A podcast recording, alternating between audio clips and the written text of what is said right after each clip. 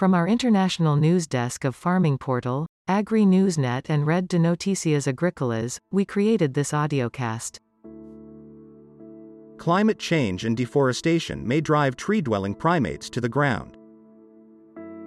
A large-scale study of 47 species of monkeys and lemurs has found that climate change and deforestation are driving these tree-dwelling animals to the ground, where they are at higher risk due to lack of preferred food and shelter and may experience more negative interaction with humans and domestic animals. The study was led by Timothy Eppley, PhD, a postdoctoral associate at San Diego Zoo Wildlife Alliance, SDZWA, and examined more than 150,000 hours of observation data on 15 lemur species and 32 monkey species at 68 sites in the Americas and Madagascar. This study was a remarkable worldwide collaboration, including 118 co-authors from 124 unique institutions. This study began with a discussion among colleagues about how we'd noticed certain populations of arboreal primates spending more time on the ground, said Dr. Eppley, yet at sites with relatively less disturbance, members of the same species may never descend to the ground.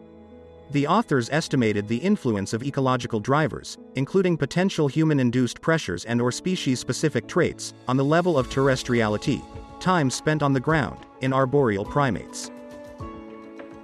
The study found that primates that consume less fruit and live in large social groups were more likely to descend to the ground. The authors suggest that these traits act as a potential pre-adaptation to terrestriality. Furthermore, Primates living in hotter environments, and with less canopy cover, were more likely to adapt to these changes by shifting toward more extensive ground use. Many of these species are already burdened with living in warmer, fragmented and heavily disturbed environments that often have fewer available dietary resources.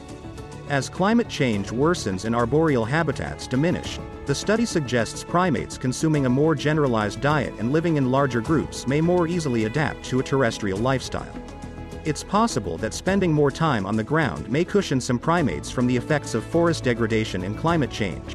However, for the less adaptable species, fast and effective conservation strategies will be necessary to ensure their survival, Eppley said.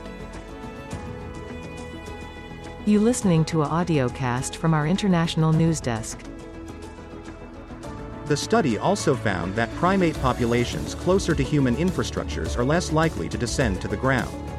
Luca Santini, PhD, from Sapienza University of Rome, one of the two senior authors of the study, said, this finding may suggest that human presence, which is often a threat to primates, may interfere with the natural adaptability of the species to global change.